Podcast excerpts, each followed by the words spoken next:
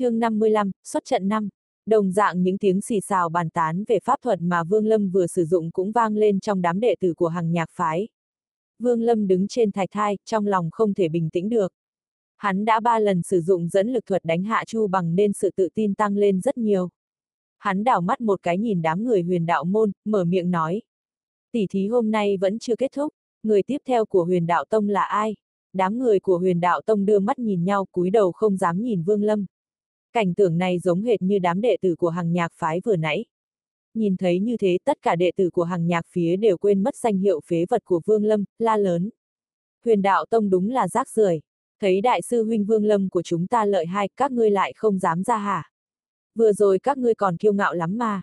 Đi ra đi, các ngươi quay đầu đi đâu đó. Mau phái người lên đi, để cho đại sư huynh Vương Lâm của chúng ta giáo huấn cho các ngươi một chút. Liễu Phong, vừa rồi không phải ngươi rất lợi hại hay sao? Đi ra tỉ thí với đại sư huynh của chúng ta. Những người còn lại của huyền đạo tông đúng là phế vật. Không ai dám đi ra. Vương Lâm đại sư huynh vô địch. Lý Sơn, ngươi đúng là một kẻ tiện nhân, dám lừa bán cho chúng ta phích lịch đạn. Thực ra chúng ta đã sớm phát hiện nhưng không muốn tố giác với đại sư huynh Vương Lâm của chúng ta. Đúng là đồ tiện nhân. Mọi người xem, huyền đạo tông bị đại sư huynh Vương Lâm dọa cho không dám xuất trận. Đại sư huynh, trước kia ta có cười nhạo ngài. Hôm nay, ta trước mặt mọi người xin lỗi huynh. Từ nay về sau, huynh chính là lão đại của ta. Huynh bảo ta đi hướng đông ta không dám đi về hướng tây. Bầu không khí trong phút chốc trở nên vô cùng nào nhiệt. Đám đệ tử nội môn của hàng nhạc phái vô cùng huyên náo, cười nói la hét. Mấy trận tỉ thí trước của hai phái khiến cho bọn họ cảm thấy rất áp lực, gần như hoàn toàn tuyệt vọng. Nhưng đột nhiên Vương Lâm xuất hiện lại mang tới cho bọn họ một niềm hy vọng mới. Tất cả không hẹn cùng mang danh hiệu đại sư huynh đặt lên người Vương Lâm. Nét mặt Âu Dương lão nhân lúc đỏ lúc trắng. Lúc này, lão mới biết được cảm giác của Hoàng Long chân nhân lúc này. Cắn răng một cái, lão quát. Dương Nghị, ngươi ra đi, một thanh niên cao gầy, lưỡng lự đi ra. Chưa lên tới thạch thai, chợt có một tên đệ tử của huyền đạo tông cao giọng nói. Nhị sư huynh cố lên, lên đánh cho Vương Lâm. Hắn chưa kịp nói xong, chợt phát hiện ánh mắt quái dị của đám đồng môn đang nhìn mình. Nhất là nhị sư huynh Dương Nghị còn quay đầu lại lườm hắn một cái. Hoảng sợ, hắn vội vã ngậm miệng không dám nói tiếng nào. Dương Nghị thầm mắng, đúng là một tên ngu ngốc, đại sư huynh mạnh như vậy mà còn bị Vương Lâm dùng có một chiêu đánh bay. Âu Dương lão đầu cho ta lên, chủ yếu là đỡ xấu mặt mà thôi. Không biết cái tên Vương bát đản Lý Sơn bán cho hắn bao nhiêu phích lịch đạn đây. Lần này trở về nhất định phải thu thập hắn mới được. Nghĩ tới đây, hắn chừng mắt nhìn Lý Sơn một cái rồi đi lên thạch thai ôm quyền cung kính nói. Vương Sư Huynh, tại Hạ Dương Nghị, Vương Sư Huynh tu vi kinh người, sau này chắc chắn sẽ dạng danh tu chân giới triệu quốc. Hôm nay, sư đệ có thể giao thủ với huynh đó là một niềm vui lớn. Vương Lâm liếc mắt nhìn đối phương một cái, không nói gì. Dương Nghị cũng không cảm thấy xấu hổ, nói.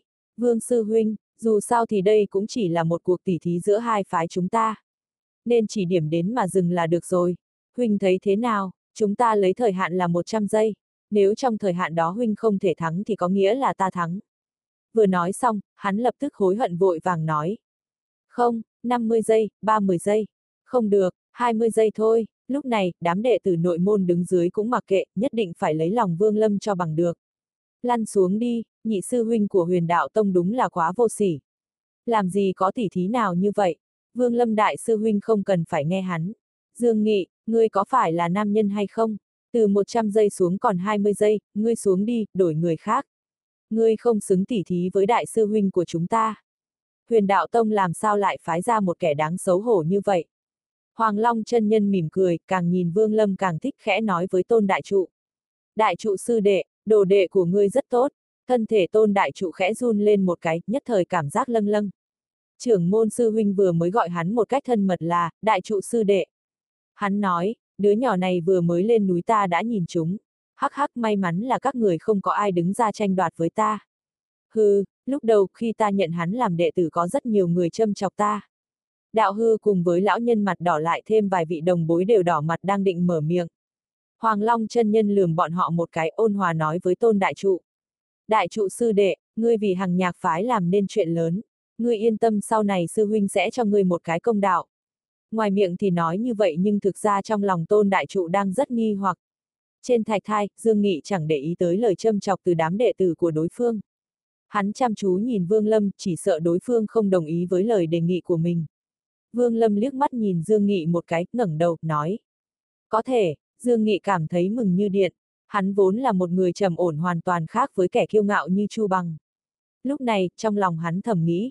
Vương Lâm, cầm long thủ của ngươi rất lợi hại, nhưng ta lại am hiểu nhất là về tốc độ, để ta xem ngươi làm thế nào bắt được ta. Một khi 20 giây trôi qua, lão tử sẽ thắng, hắn ôm quyền một cái với Vương Lâm, sau đó không nói tiếng nào lập tức cầm một cái ngọc phù màu trắng, bóp nát. Nhất thời, một đạo bạch quang hiện ra, lượn quanh thân hắn.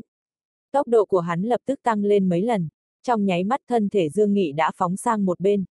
Hắn cố ý né tránh tiếp xúc với Vương Lâm, Dương Nghị thầm tính không cần phải tấn công, chỉ cần dựa vào tốc độ để trì hoãn thời gian. Ánh mắt Vương Lâm lộ ra vẻ châm chọc, thần thức của hắn mạnh hơn đối phương nhiều lắm. Đảo qua một cái hắn lập tức đuổi theo Dương Nghị, dẫn lực thuật tùy ý thi triển, bất ngờ xuất ra một viên phích lịch đạn. Dương Nghị vừa nhìn thấy phích lịch đạn liền tái mặt tốc độ nhanh hơn mấy phần. Lý Sơn đang đứng dưới đài, ngơ ngác nhìn phích lịch đạn trong tay Vương Lâm, miệng thì thào nói. Vương Sư Huynh, Vương Đại ca, Vương Gia Gia, ngàn vạn lần xin ngươi đừng có dùng, ta đã chọc vào Đại Sư Huynh. Lần này, nếu nhị Sư Huynh cũng bị trúng thì ta xong hết rồi.